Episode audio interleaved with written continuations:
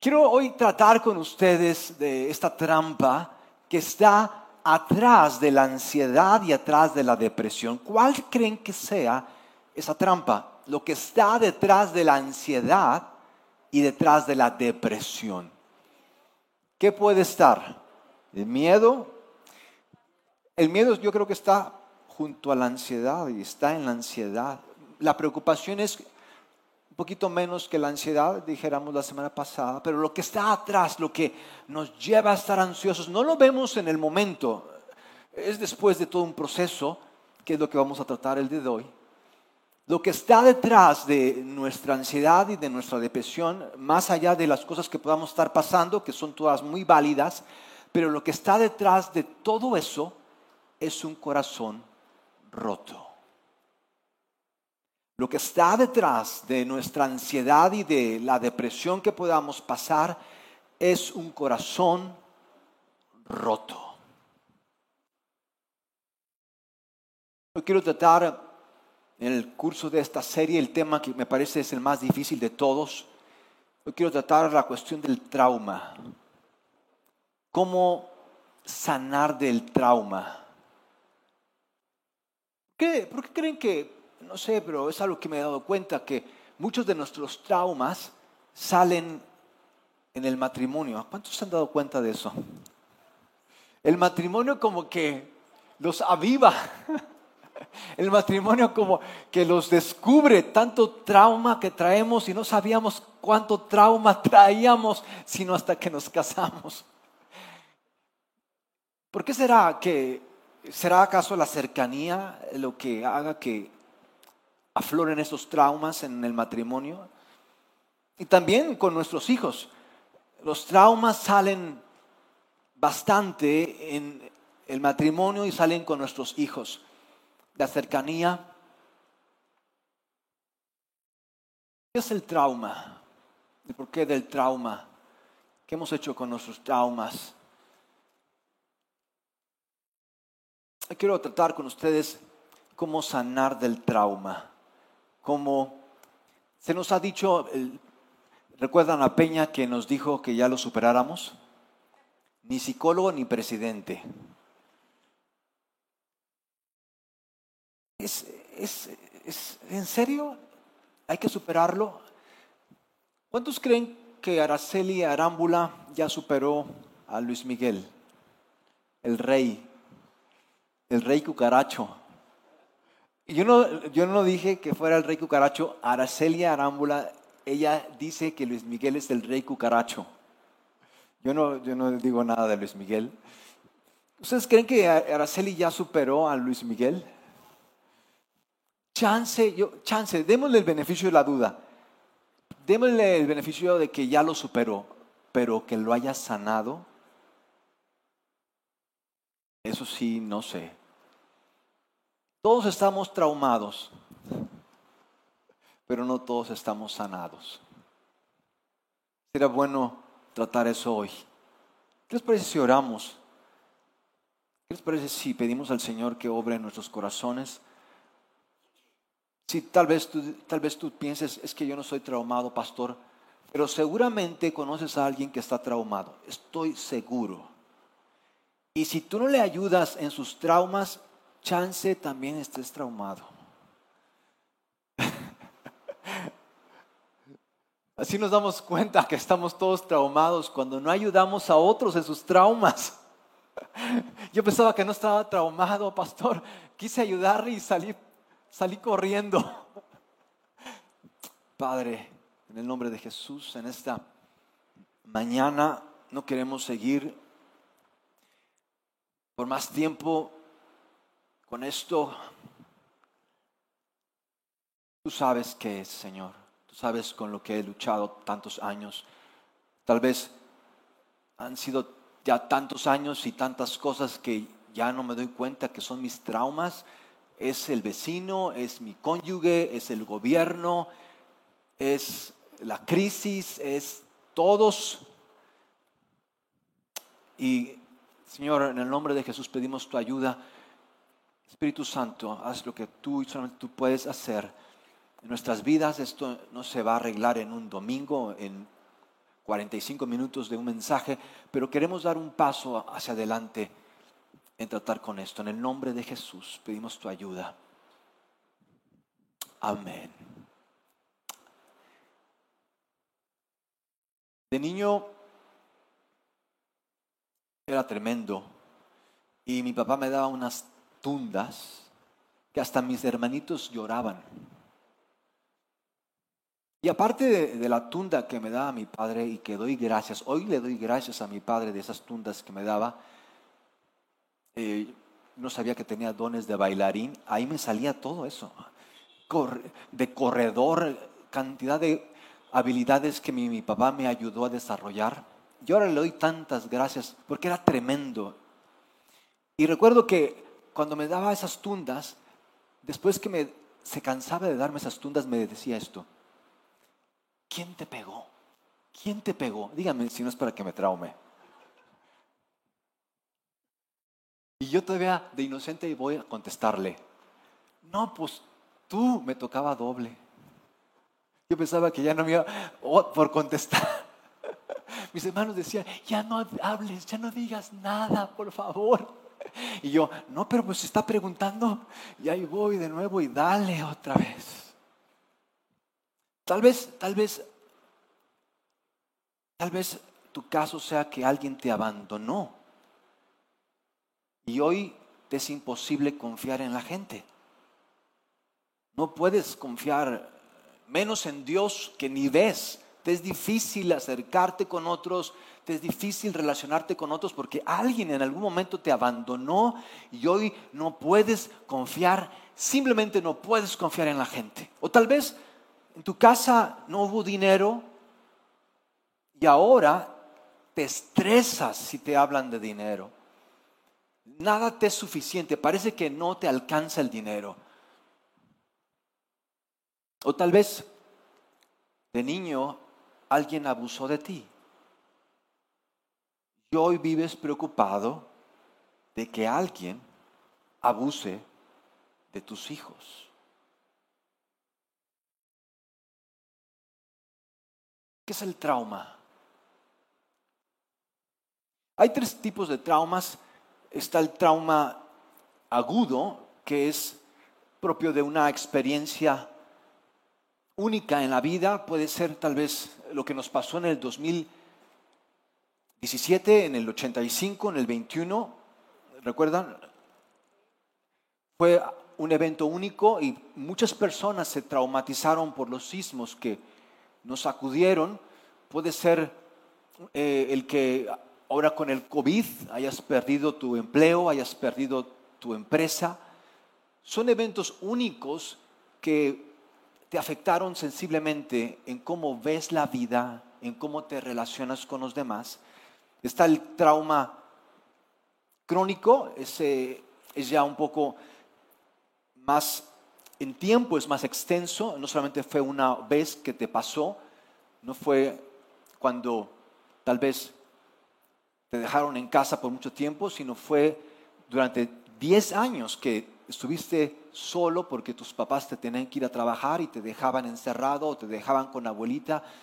Y hoy ya tienes 40 años y no entiendes por qué es que tienes ciertos problemas en cómo te relacionas con otros Puede, el, trauma crónico es por mucho tiempo y es un poco más profundo. El, trauma no solamente es físico, puede ser mental, puede ser emocional, puede ser sexual, puede ser laboral, puede ser espiritual. Tal vez si tus papás o algún pastor te dijo que si no te portabas bien iba a venir por ti el coco o te ibas a ir al infierno, para muchos eso fue un trauma. Y no pueden vivir si no es con miedo. Viven con miedo, trabajan por miedo, se dedican a hacer cosas por miedo. Porque hubo un trauma. Y el trauma complejo es la suma de los dos anteriores. Es la combinación. Es que tal vez Tú sufriste abuso sexual de niño y tal vez lo sufriste por parte de varias personas durante varios años Ese es un trauma complejo que combina todas estas circunstancias.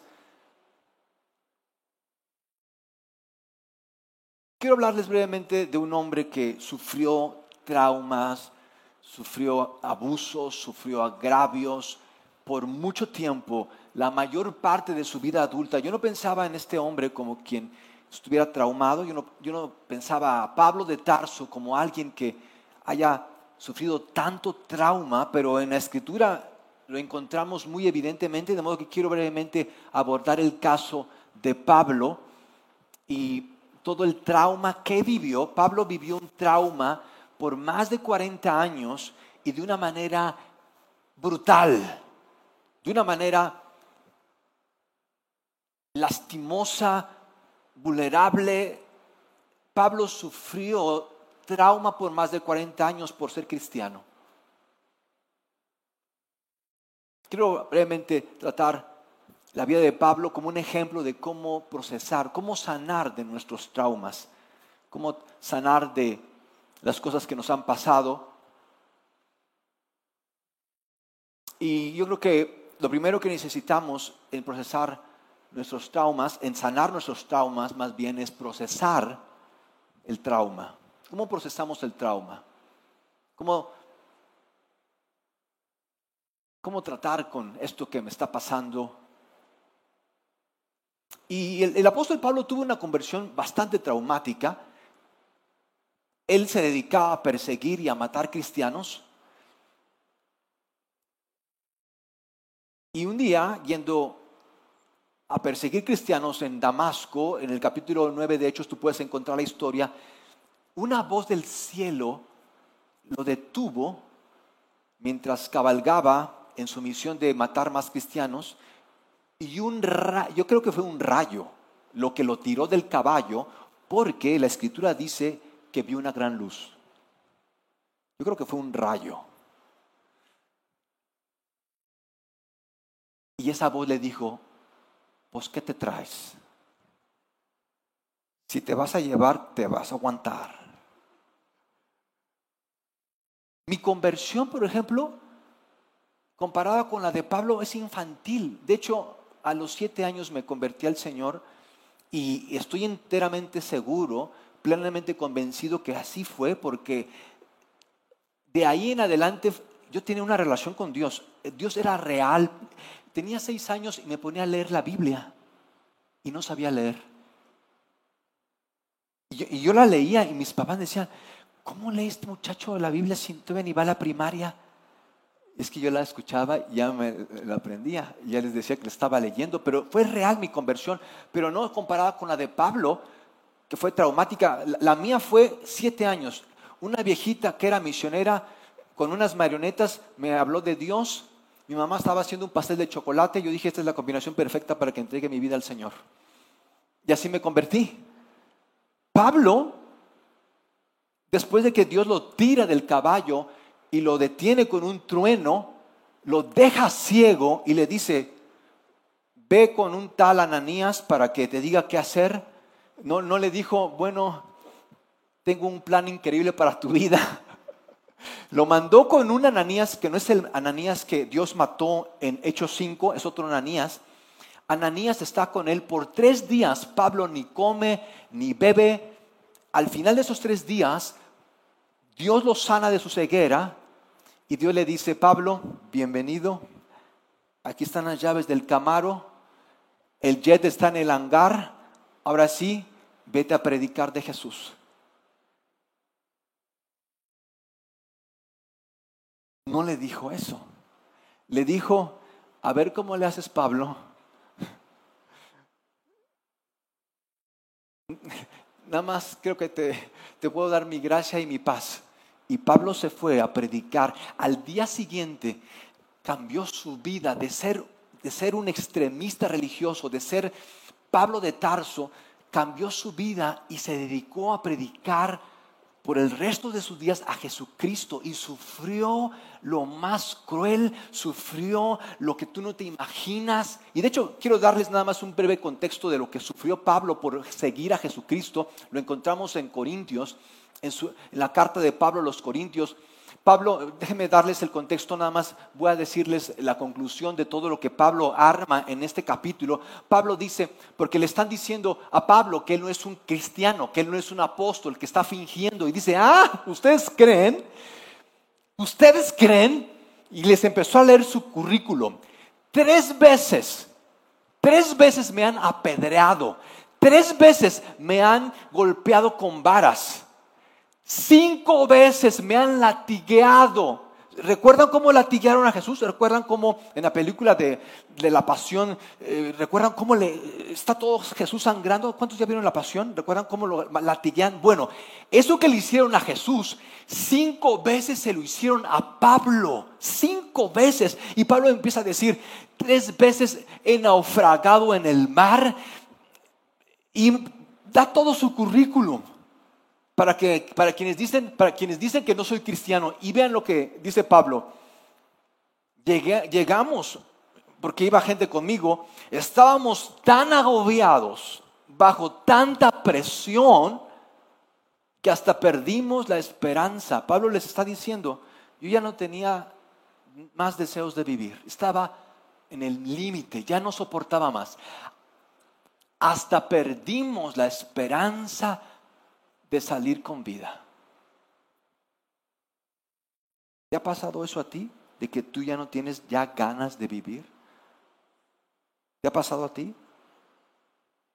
Que ya no quieres seguir más a Jesús, que ya no te interesa, ya, Señor, no, no me haga rico, pero tampoco quiero estas cosas.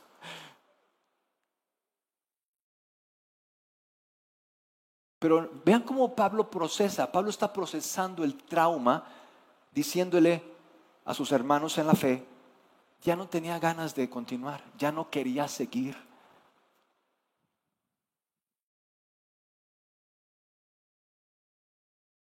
En mi segundo empleo formal, porque antes fui jardinero y vendedor, tuve un accidente automovilístico muy serio mi jefe en el SAT me pidió que lo llevara a su casa. Yo, yo era su asesor económico y dije, bueno, no recuerdo que me hayan pedido ser también chofer. Además, no llevaba licencia y se lo dije. Sin embargo, eso no disuadió a mi jefe de que lo llevara a su casa. Y ahí voy también yo, de chofer. Al regreso de la oficina es cuando tuve este percance automovilístico, pero eso no fue el problema. El problema fue que mi jefe dijo que yo, había, que yo me había llevado ese auto sin su autorización, que yo había tomado ese auto sin su permiso. De modo que no solamente debía un auto oficial, estaba en la cárcel ahora, porque no tenía licencia.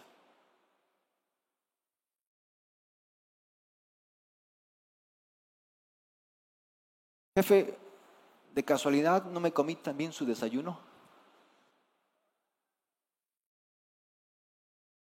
Y eso que le había compartido de Jesús, mira cómo me paga este ingrato.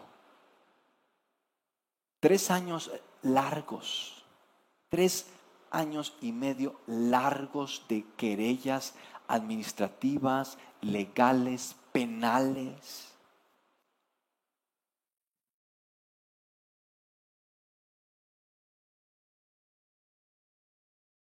Yo ya eh, me decían, ya después, cuando salí de la cárcel, ese día corrí a los abogados que habían contratado mis padres que les habían recomendado a unos amigos, los corrí ese día porque todavía ni siquiera empezábamos con el proceso, ya nos habían cobrado cinco mil pesos, que que para unas copias. Yo dije, mejor yo llevo mi caso, yo llevé el caso. Y cuando me pedían, cuando alguien me decía, oye, llévame a algún lugar, ¿saben qué hacía?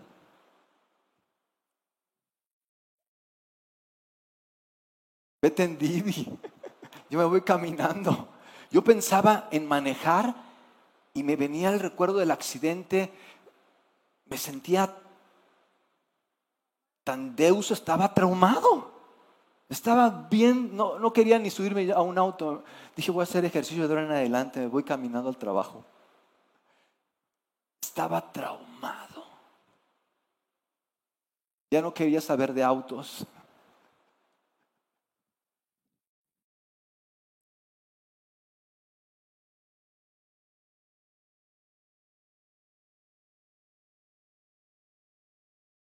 ¿Con quién estás hablando lo que te pasó?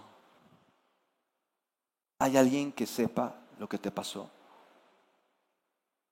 Ustedes piensan que queremos aburrirlos y queremos saturarlos más con todas las cosas que tienen que hacer y todos sus compromisos. Ay, pastor, no sabe usted que estoy bien apurado y me pide que vaya al grupo. ¿Saben por qué les pedimos que vayan al grupo? ¿Saben por qué? No es porque queramos echarles a perder la tarde. Queremos que hablen lo que les traumó. Queremos que traten con su dolor. Y mis amigos, tú y yo no sanamos de nuestros traumas en la comodidad. Me voy a poner a ver Netflix todo el fin de semana y me voy a ir de vacaciones. Tú y yo no sanamos en la comodidad sanamos en la comunidad. Tú y yo necesitamos de otras personas que nos conozcan. Tú y yo necesitamos de otras personas que sepan por lo que hemos pasado. Tú y yo necesitamos ser vulnerables.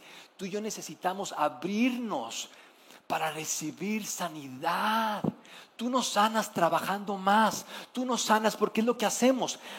En lugar de de unirnos con otros para sanar, nos ponemos a trabajar más. Lo que hacemos es que buscamos una pareja. Eh, me dejó alguien, alguien me engañó, ah, ok, ahora voy a buscar a alguien que no me engañe. Y decimos, ahora sí voy a sanar, voy a conseguirme a alguien. Queremos sanar teniendo teniendo dinero, queremos sanar teniendo relaciones, queremos sanar teniendo más trabajo y tú no sanas así. Pero ¿saben por qué no nos acercamos a los demás? ¿Saben por qué no nos unimos con otros? Porque no queremos parecer débiles. Y el, amigos, el pedir ayuda no es sinónimo de debilidad, es sinónimo de humildad. El pedir ayuda no es sinónimo de debilidad, es sinónimo de humildad. Y la humildad es el camino a la sabiduría. No, ya no lo pospongas, ya no lo niegues, ya no lo ignores. Así no va a sanar. Y el problema de no sanar nuestros traumas, ¿saben cuál es el problema? Es que los hacemos más grandes. Ahora no solamente fue eso que me pasó, ahora lo que estoy haciendo que no dejo de hacerlo y que no puedo dejar de hacerlo. Por un trauma ahora tengo una adicción, por un trauma ahora tengo una fobia, por un trauma ahora tengo una disfunción. Procesar nuestros traumas, pedir a Dios en nuestros traumas. Y Pablo es increíble. Eh, Pablo, pero si estás sirviendo a Dios, ¿por qué estás sufriendo tanto? ¿Por qué tienes que pasar por tanto sufrimiento? ¿Por qué tienes que ser... Se supone que estás sirviendo a Dios. Eso no quitó que Pablo orara, buscara, clamara, se volviera a Dios con todo su corazón. De hecho, dice Corintios, está hablando Pablo y dice, tres veces tres veces le rogué al Señor, y tres veces no significa que fue hoy en la mañana y después a mediodía y en la noche fue la última. No, tres veces significa tres etapas en su vida muy largas, muy presentes, en las que Pablo estuvo insistiéndole a Dios. Dice Pablo, le rogué al Señor que me quitara este trauma. Pablo le llama un aguijón quítame esto. ¿Cómo le hago para ya no sentirlo? Y todos tenemos un aguijón que, que nos duele. Todos tenemos un aguijón. Tal vez tú hoy viniste con ese aguijón. Tal vez está contigo en este momento, a, tu lado. No le, no lo voltees a ver, por favor. Tenemos un trauma. Y vean lo que le dice Dios, lo que le contesta. Tres veces te he rogado y no contestas. Vean lo que le dice Dios.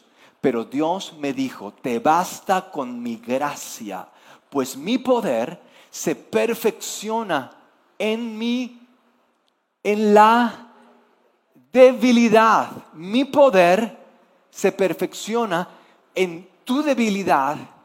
Dice Pablo, de modo que mejor me voy a gozar, me voy a alegrar, gustosamente haré más alarde de mis debilidades para que permanezca sobre mí el poder de Cristo. No, no es ser fuerte y echarle ganas y no me voy a dejar y voy a conseguir lo que quiero. Dice Pablo, no es eso, es ser débil, es ser vulnerable, es ser humano.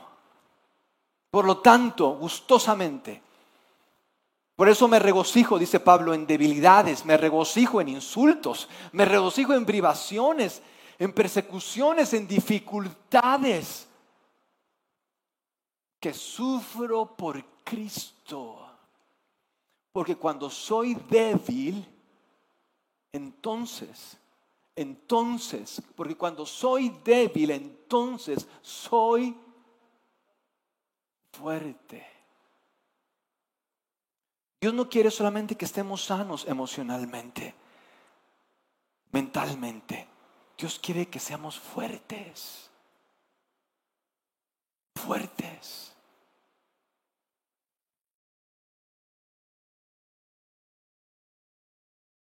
¿Cómo sanamos de nuestros traumas? Procesamos el trauma, lo hablamos, lo compartimos, dejamos que otras personas entren en nuestras vidas, dejamos de, mis amigos, dejamos de juzgar para aceptar. Pedimos a Dios y por último, perdonamos. Perdonamos a otros por el trauma.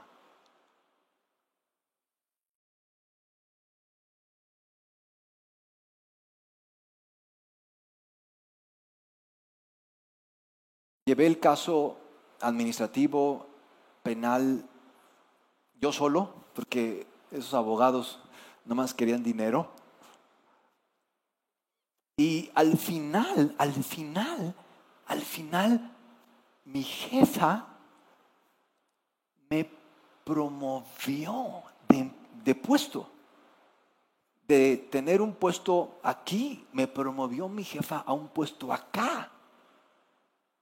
Y yo le dije que no.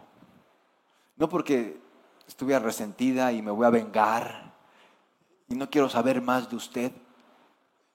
Le dije que no a la promoción que me ofrecía porque había, me había rendido a seguir a, a Dios en su llamado de ser pastor. Fue cuando renuncié para ser pastor.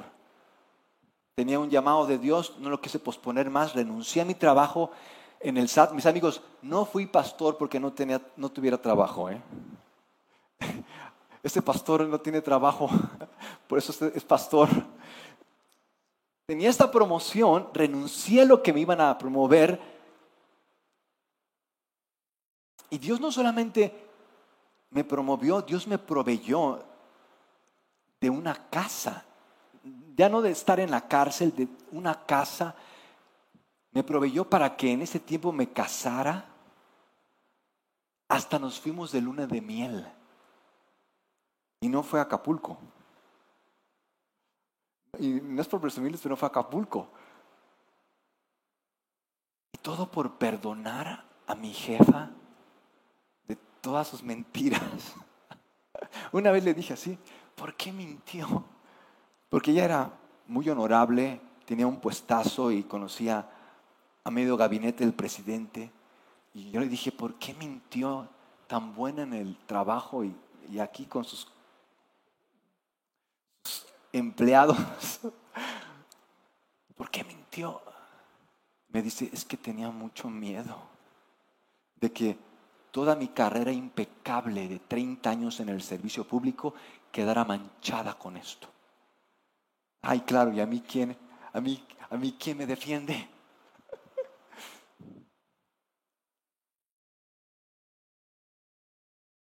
Mis amigos, el perdón no es un pase al ofensor es un paso que tú y yo necesitamos para procesar nuestro dolor. El perdón no es un pase al ofensor, es un paso que tú y yo necesitamos para procesar nuestro dolor.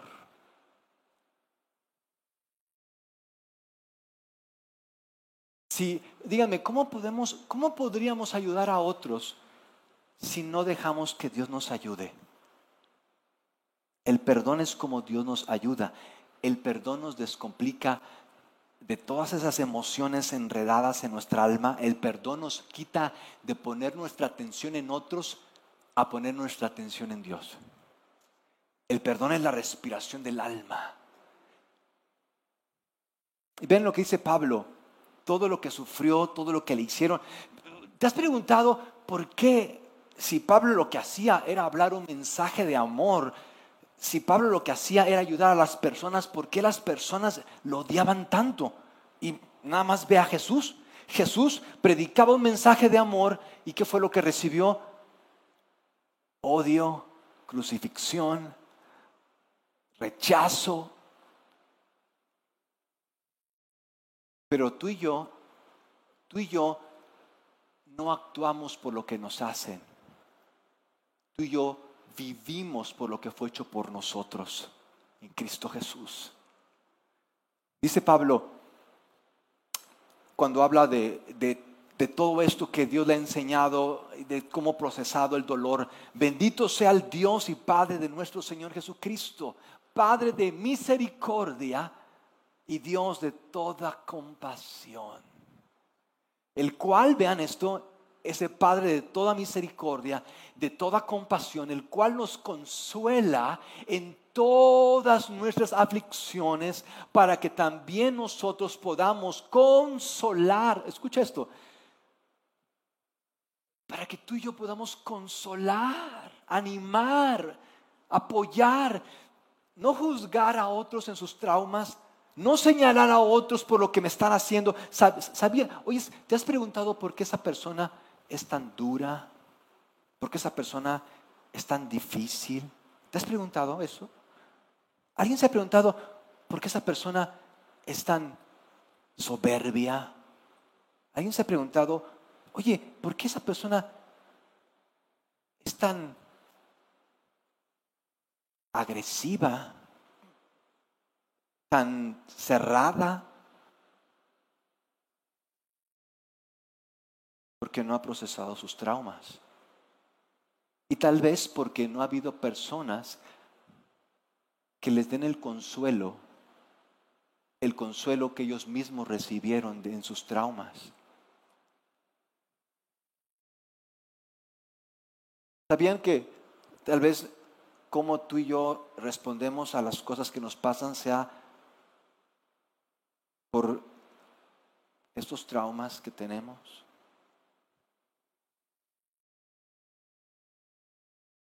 Dice Pablo, dándoles el consuelo con que nosotros mismos somos consolados por Dios, somos sanados.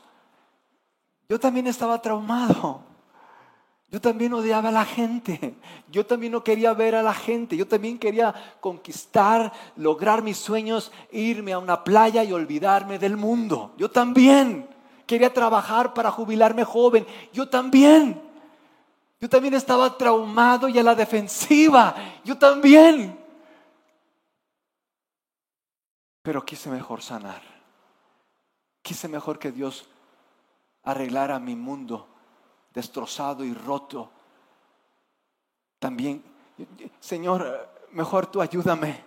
Y fui consolado, reparado, sanado por Dios, para que ahora con ese consuelo yo sane, yo consuele, yo anime a otros.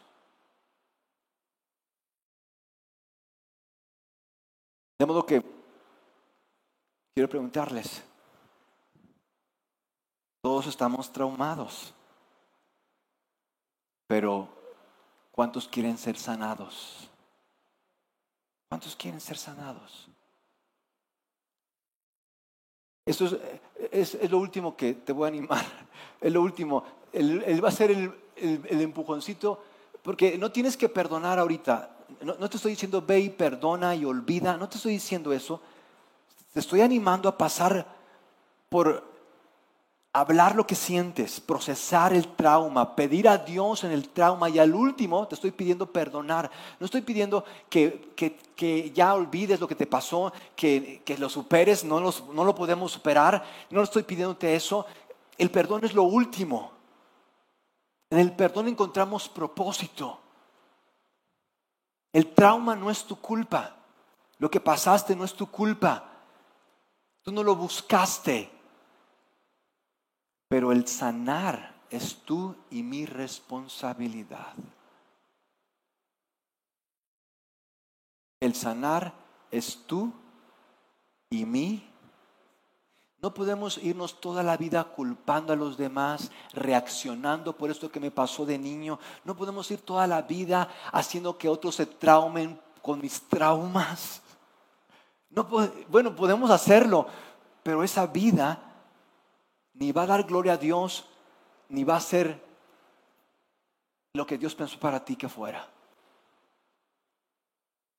El trauma no es tu culpa, ese engaño, ese abuso, ese daño, esa ausencia no es tu culpa, pero tu sanidad sí es tu responsabilidad. ¿Qué os parece si oramos?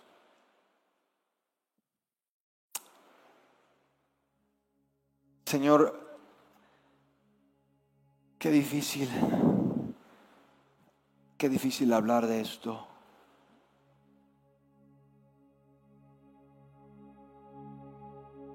Qué fácil es hablarlo y qué difícil es vivirlo.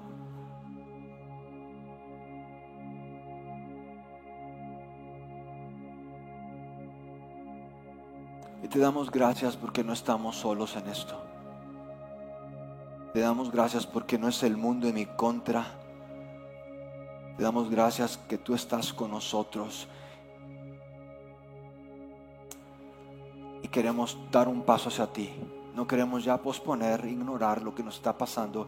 Queremos ser parte de esta comunidad. Queremos que otros nos conozcan. Queremos priorizar nuestra salud mental, nuestra salud emocional. Ya no queremos huir en el trabajo, huir en las adicciones, huir, en el sexo, huir en el entretenimiento, huir en tantas cosas que hacemos para no tratar con nuestras heridas emocionales. En el nombre de Jesús. Te pido por cada uno de nosotros y tu obra única y perfecta en nuestros corazones. Gracias porque nuestro Señor fue experimentado en dolor y en quebranto. Gracias por nuestro Señor Jesús, que en su dolor encontramos destino, que en su, en su pérdida encontramos ganancia. Gracias, Señor. En Cristo Jesús. Amén. ¿Cómo pueden darle un aplauso a aquel que es nuestra sanidad?